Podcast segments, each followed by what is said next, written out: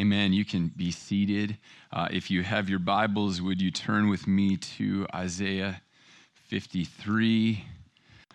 So we, we come to Isaiah 53, and actually, technically, we're starting in uh, chapter 52, uh, verse 13, and all the way through 53. Um, maybe you already know this, maybe you don't, but the, the chapter divisions in your Bible um, it's not like Isaiah wrote those as he was going on. These were added much later to Scripture, so the, the chapter divisions are not inspired. Um, and this might be the, the lamest chapter division ever, because um, verses 13, 14, and 15 in chapter 52 belong with chapter 53. So when I say 53, uh, know that I'm, I'm including these three verses. Uh, commentators, preachers, uh, just gush over this passage that we're going to get into today. Um, it's been said that Isaiah 53 is the pinnacle of the Old Testament, that, um, that it is the, the very heart of the Old Testament. Many have called uh, Isaiah 53 the fifth gospel. Luther uh, said that every Christian should be able to repeat Isaiah 53 by heart. Um, here we get just an astonishing description of Jesus, the, the servant that, that, um, that Isaiah has been, has been building and building. He's pulling back the curtain here, and we get Jesus, the Messiah. In this passage, we read about his death, his burial, the resurrection, the coronation, the exaltation, his intercession for his people. We read about salvation. Uh, this chapter is so important that almost every verse is somewhere in the New Testament at least once. Um, Jesus talked about this chapter. The apostles and New Testament authors wrote or uh, they, they, quoted or referred to this chapter. Uh, we find Isaiah 53 in Matthew, in Mark, Luke, John, Acts, Romans, 1 Corinthians, 2 Corinthians, Galatians, Ephesians, 1 Timothy, Titus, Hebrews, 1 John. I might have missed some, but it is all over the place. Certainly, uh, after Jesus uh, rose from the dead and he was on the road to Emmaus with a couple disciples, and it says that, that he showed them by the scriptures, all the scriptures concerning himself. Certainly, he took them to this chapter. So we begin in Isaiah 52 13, and it starts with the word behold. We would be wise to pay attention to everything that we're going to read here. Uh, this passage, if what it says about Jesus is true, then we would be fools to not pay attention. We could not possibly know these things about God if He didn't reveal it to us in Scripture like He does here in Isaiah 53. God is telling us who He is. He's telling us how you can be saved from the curse of sin. God is telling you the only reason that there is for hope. So, this behold is an invitation to come and see the servant that God has sent. So he says, Behold, my servant shall act wisely. Act wisely means to act with such wisdom that they will be successful in what they are doing. The servant will accomplish exactly what he is supposed to accomplish, he will not fail. He says, He shall be high and lifted up and shall be exalted right? both uh, lifted up and exalted on the cross, but also exalted to the right hand of the Father, like he said in many places, including Philippians 2 9. Therefore, God has highly exalted him and bestowed on him the name that is above every name. He will be exalted.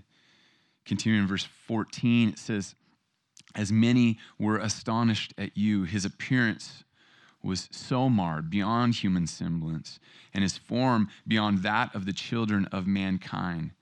So shall he sprinkle many nations. Kings shall shut their mouths because of him. For that which has not been told them, they see, and that which they have not under, which they have not heard, they understand. Verse three or thirteen tells us the end of the story. Verses thirteen and fourteen uh, and fifteen. The the that the servant, the Christ, will be exalted And what follows these verses isn't really what you would expect based on, on this proclamation that he will be exalted.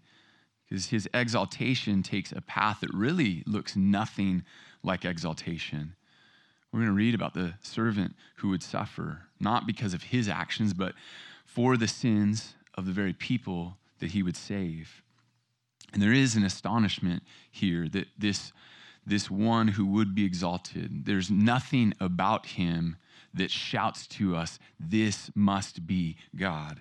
He didn't look like, like what anyone would have imagined God in the flesh would look like. And, and yet we read that the nations will be astonished as they see who Jesus is. They will be so shocked at his greatness, right? That even the most powerful world rulers, they'll be left speechless they will have nothing to say as they finally see Jesus and who he really is. 53 1 who has believed what he's heard from us, and to whom has the arm of the Lord been revealed. And we've read over and over again in Isaiah about this arm of the Lord and, and the connotation of, of power, that, that God, the creator of all things, he has the power to save his people. He has the desire to save his people. Verse 2 says, For he uh, grew up before him like a young plant and like a root out of dry ground. He had no form or majesty that we should look at him, no beauty that we should desire him. He, he didn't come into the world with the pomp and circumstance that we would expect uh, of someone who is great. He says he's like a young plant, like this root that pops out out of this dry, arid ground. If, if anything, it looks like a sucker plant, right? And a gardener's going to come along and, and, see what is that thing doing and, and clip it off.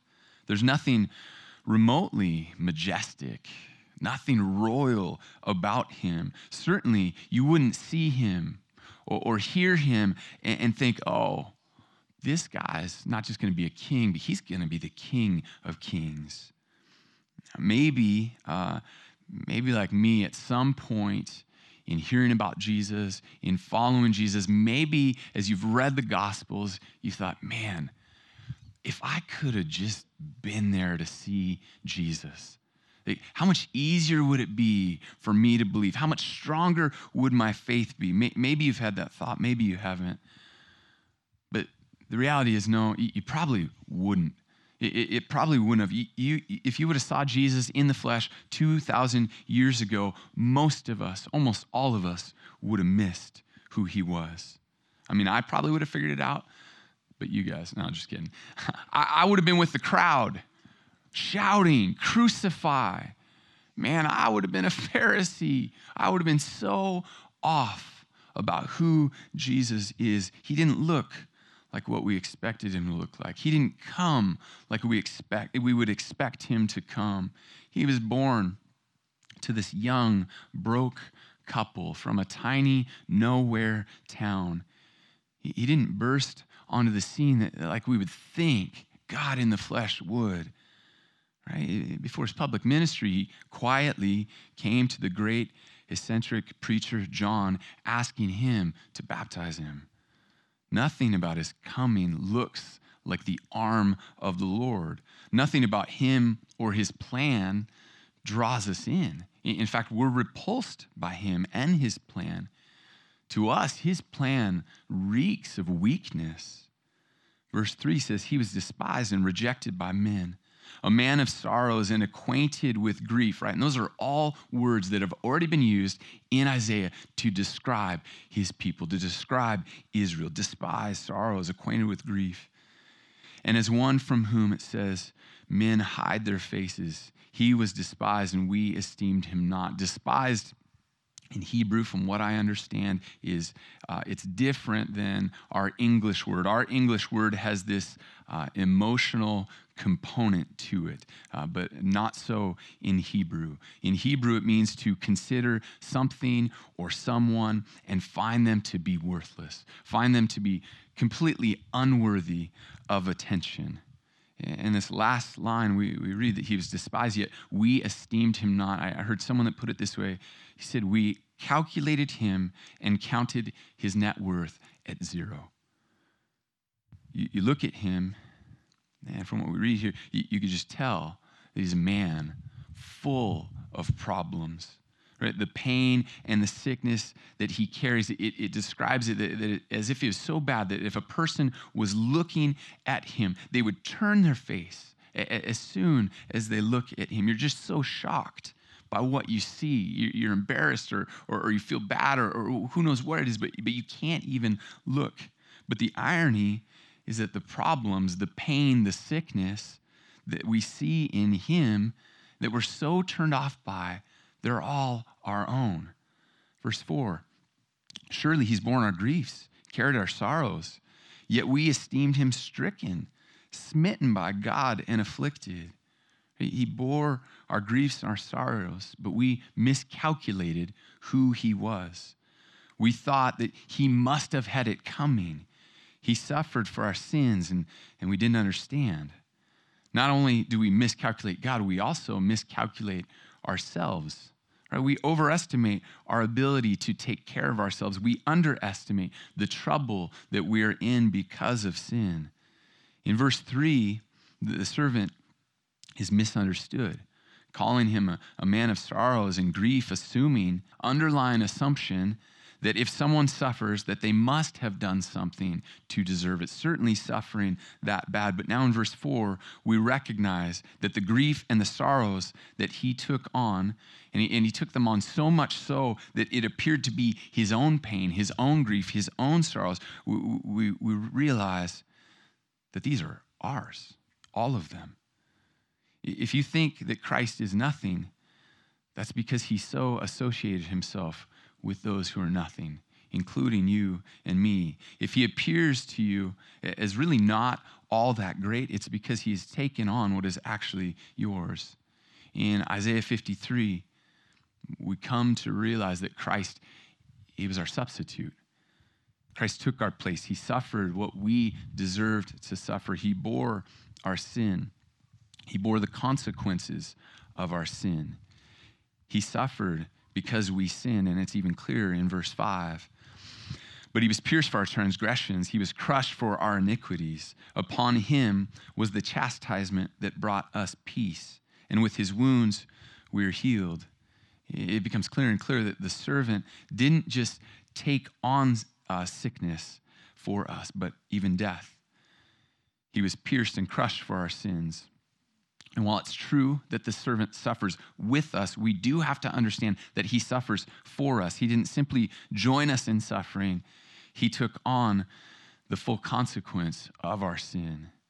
And this is how we're healed. And this line, I think every time I've read it, uh, it's there's just so much mystery here. It doesn't. It's never added up to me that my healing could come from His wounds. But this is what Scripture teaches that it was his suffering, that it was his death that paid for my sin and made the way for my deepest wound to be healed, that I could be reconciled to my Creator, the one whom I've rebelled against, whom we all have rebelled against. Verse 6, it says, All we like sheep have gone astray. We've turned everyone to his own way, and the Lord has laid on him the iniquity of us all. And, and you'll notice perhaps that this verse begins and ends with the word all. This is the state of all humanity. And the simile here is that we're like sheep. And uh, that's not a favorable comparison for us. Sheep are not known for being smart. Sheep just want the next patch of grass. Sheep are easily distracted, they're easily scared, they, they don't have an attention span, they're simpletons. And this is what we're compared to here each of us thinks that we know what is best for us. We blaze our own way, convinced that we know what's right. It reminds me of the book of Judges when it says over and over again, everyone did what was right in their own eyes. And if you read the book of Judges, you see how much evil is there. But the scary thing is that they thought, they were convinced that they were right. The Lord laid on the servant the sin of all his rebel sheep. The Lord purposely, purposely put the sin of his people on the servant, the Messiah. This was his plan, that the righteous would die for the unrighteous. And then in verse 7, the comparison to sheep now shifts to the servant. And we see uh, three elements here in, in, these following verses. We see his submissiveness, his innocence, and, and the injustice done to him. Verse 7 he was oppressed, he was afflicted, but he opened not his mouth. Like a lamb that is led to the slaughter, and like sheep that before its shears is silent, so he opened not his mouth. So we've had the comparison now of both uh, people to sheep and the servant to sheep. But how different are the pictures that emerge here? Our comparison, as I said, it's, it's only negative. And, and yet the servant's comparison to a lamb is positive. He shares the same nature as us, but as Oswalt put it, in him it is transformed. The servant was oppressed and afflicted, but he did not open his mouth. And perhaps as you've read the gospel accounts and, and you've read where Jesus is questioned and accused and, and put on trial, you're blown away like I am that he does not defend himself on trial. It's really hard not to defend yourself even when there's just a shred of, of, of, truth to your defense. I'm sure you've been in a conversation where something's been blown out of proportion, exaggerated, or you've been falsely accused, or, there, or there's a misunderstanding, and, and you're just kind of getting blasted by this other person or group of people, maybe. Eh, but you realize that defending yourself won't do anything helpful. In fact, it will probably only be harmful. So you try to sit there and just take it and, and keep your mouth shut. Now, in situations uh, that I've been in like that, for a moment, I can do that, but it gets hard really, really fast. This sense of justice boils up within me. I want to defend myself. Now, usually, what, what's been exaggerated about me or I've been accused of, there's at least a grain of truth to it. But with Christ, we know that the accusations were totally false. Jesus was not guilty in any way. The lamb led to slaughter in the place of sinful man did not defend himself, though he had every right to. Israel, back in, in chapter 40, verse 27, they, they protest. Right? They say, God, you've, you've forgotten us. You've not done right by us. The servant, however, does not protest, even though he has great reason to. And, this is consistent with what we've already seen in, in uh, chapter 42 and chapter 50. And it's exactly what we see when we read of Jesus in Matthew 26 and 27, and Mark 15, Luke 23, John 19, verses 8 and 9. By oppression and judgment, he was taken away.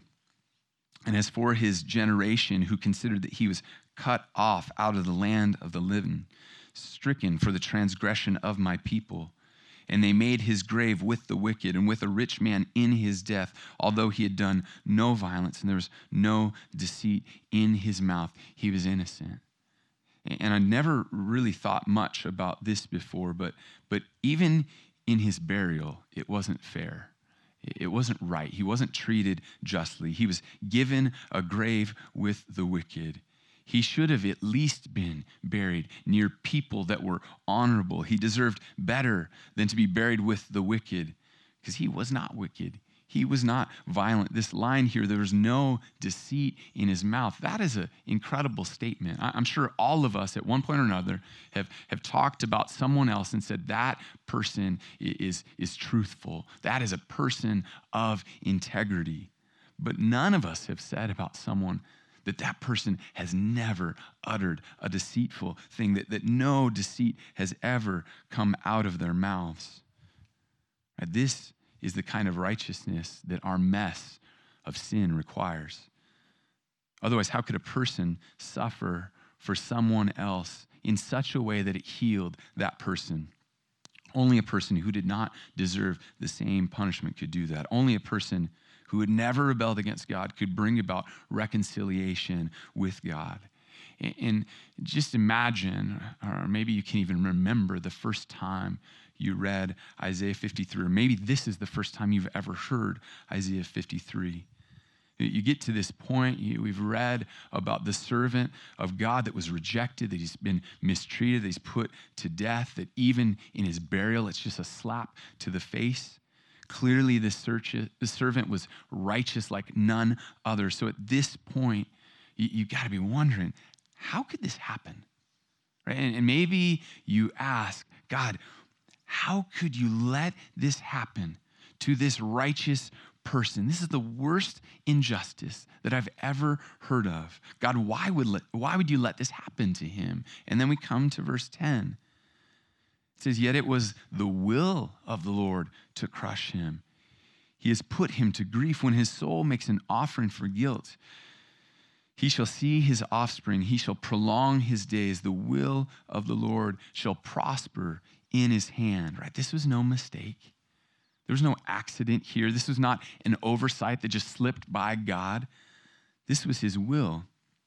And the language really leaves no room for doubt. It was God's will that the righteous servant would be crushed. And it becomes clear that this servant's death is a sacrifice. It's a, it's a guilt offering, not for him, but for the people. He suffers for their sin. In verses 8 and 9, it, it looks like, like his life is futile and hopeless. But here we see the success that the servant has. We understand why he would willingly submit to mistreatment and punishment for his people. He shall see offspring, right? Far from being childless, it is by his sacrifice that he gives life to his offspring, to his seed. He will have offspring from every race, from every nation. The servant is able to say, as Jesus did in John 17, 4 to the Father, I glorified you on earth, having accomplished the work that you gave me to do. And this is the this is the success that the servant was promised in 42, in chapter 49, in 50, at the top of our passage here in 52, 13. Right? His, set, his success is the result of him being the sacrificial offering.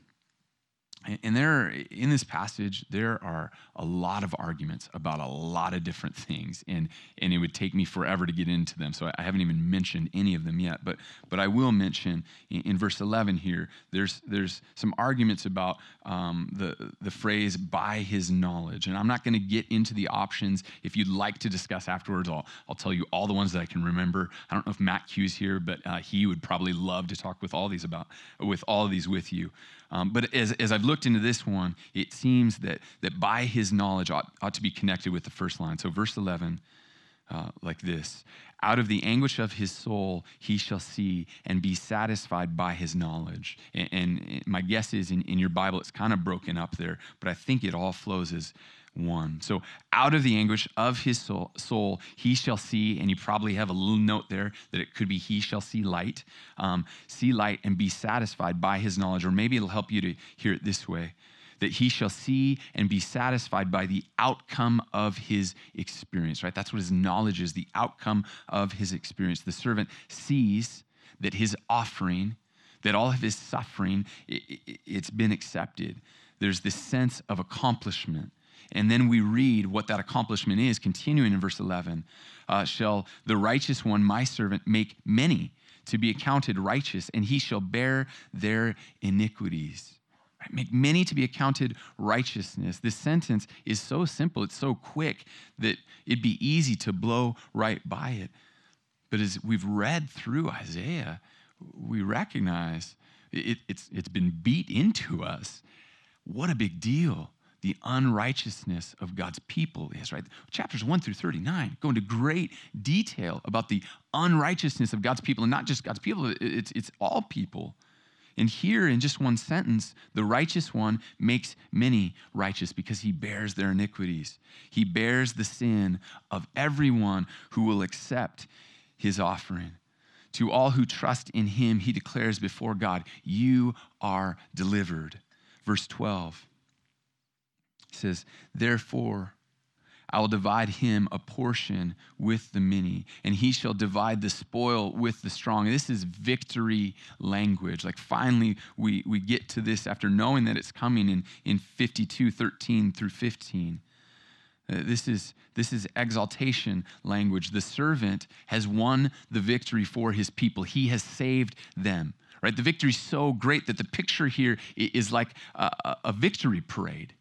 Right? He's, he's coming back to his people. He's surrounded by this great entourage, and he's giving out the spoil of his victory to his people. The victory has been won. And then the rest of verse 12 is a perfect summary of what has caused this victory. It says, Because he poured out his soul to death and was numbered with the transgressors.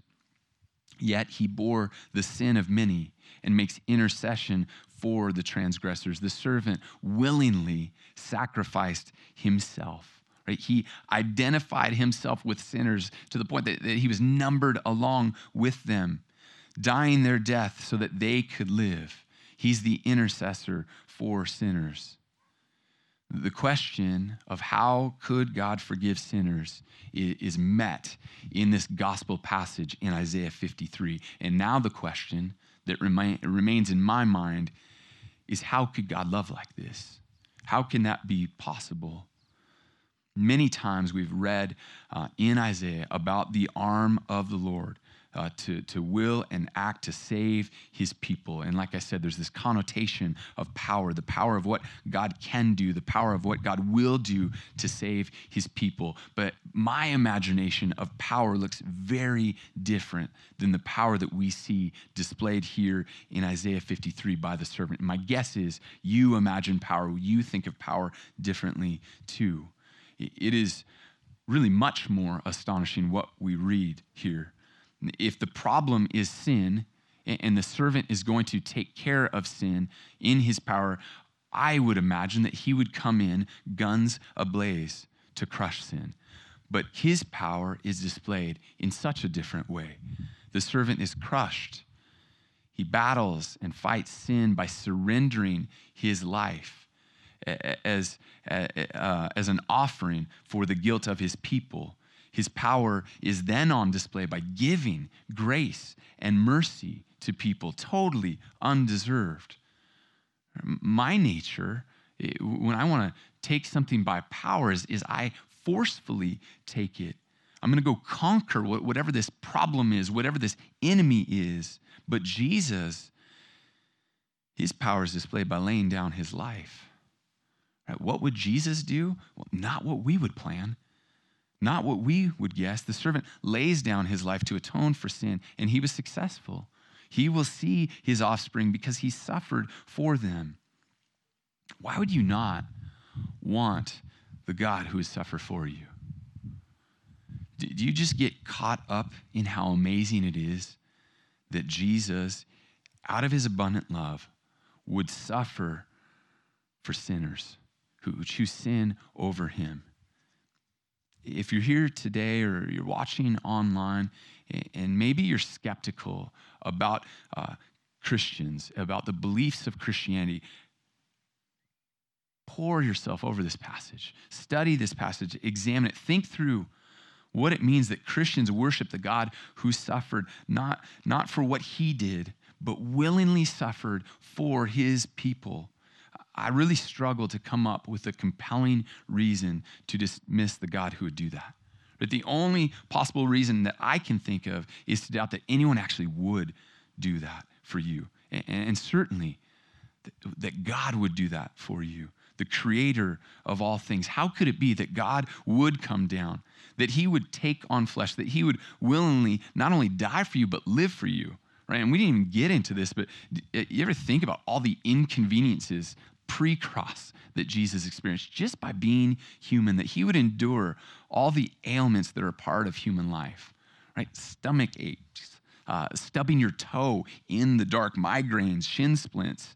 Uh, splinters, sleepless nights, emotional strife with people. I mean, we can go on and on and on. God chose to come down and endure all of that even before the cross because we needed someone who could take our place to suffer for our sin.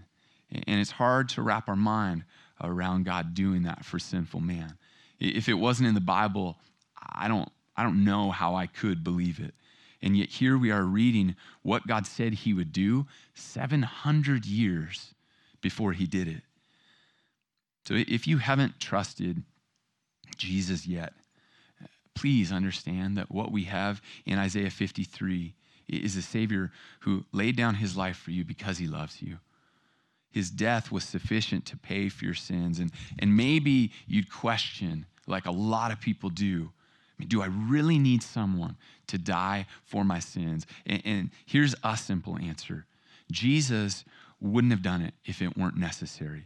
If sin wasn't a big deal, or if there was another way, he wouldn't have died an excruciating death for you. He wouldn't have walked the earth for 30 years. He would have no reason to suffer for you if it were not necessary. But it was necessary, so he did. He died in the place of his people. He rose from the dead, which tells us that his payment for sin was sufficient. By his death and resurrection, he has made a way to restore fellowship between God and those who turn to him in faith. If you have trusted in Jesus, um, here, here a couple pieces of application for you. And i didn't come up with these myself. Uh, i actually i was listening to basically what was a devotional on isaiah 53 i didn't even catch the guy's name. But, but what he said was so good. It's all i've been able to think about in response to this passage. He said something along the lines of don't don't settle for a blurry vision of Jesus, for a blurry understanding of the person and work of Jesus we should strive to know the person of Christ. It, we, we would all do well to make it our goal to know Christ better than any other person that we know. Don't settle for this, this vague knowing about Jesus. And then the second is also get to know his work.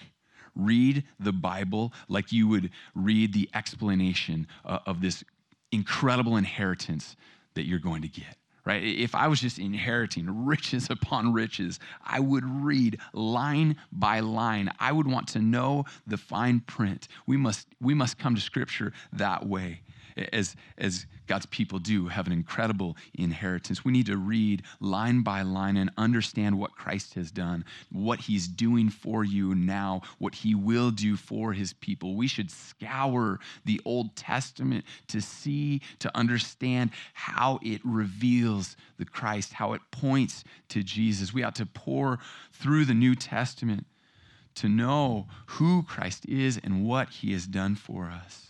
We, we want to make sure that our understanding and that our picture of Jesus is as clear as possible. We want to see Jesus in high def.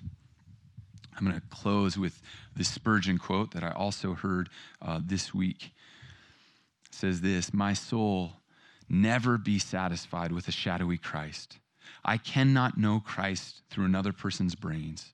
I cannot love him with another man's heart. I cannot see him with another man's eyes. I am so afraid of living in a second-hand religion. Lord, save us from having borrowed communion. No, I must know him for myself. Oh God, let me not be deceived in this. I must know him on my own account. Would you pray with me? Jesus, we we thank you for your word. Lord, I, thank you for the clarity of Isaiah 53. Uh, because it, if it wasn't that clear, Lord, I, I'm just not sure how we could believe, how we could understand. God, I, I thank you for this description of the servant. We thank you that, that Jesus came that he died for us, Lord, that he rose from the dead, that he's ascended to be with the Father, that he offers to anyone who would receive him as Lord. He offers reconciliation, the forgiveness of sins. God, we praise you for that. Lord, would we be a people that live in light of Isaiah 53? Would, would, we be a people that know where our hope is, a people that, that recognize that we we need to live like exiles in this life because this is not our home. Jesus, we love you, Lord. It's in your name we pray. Amen.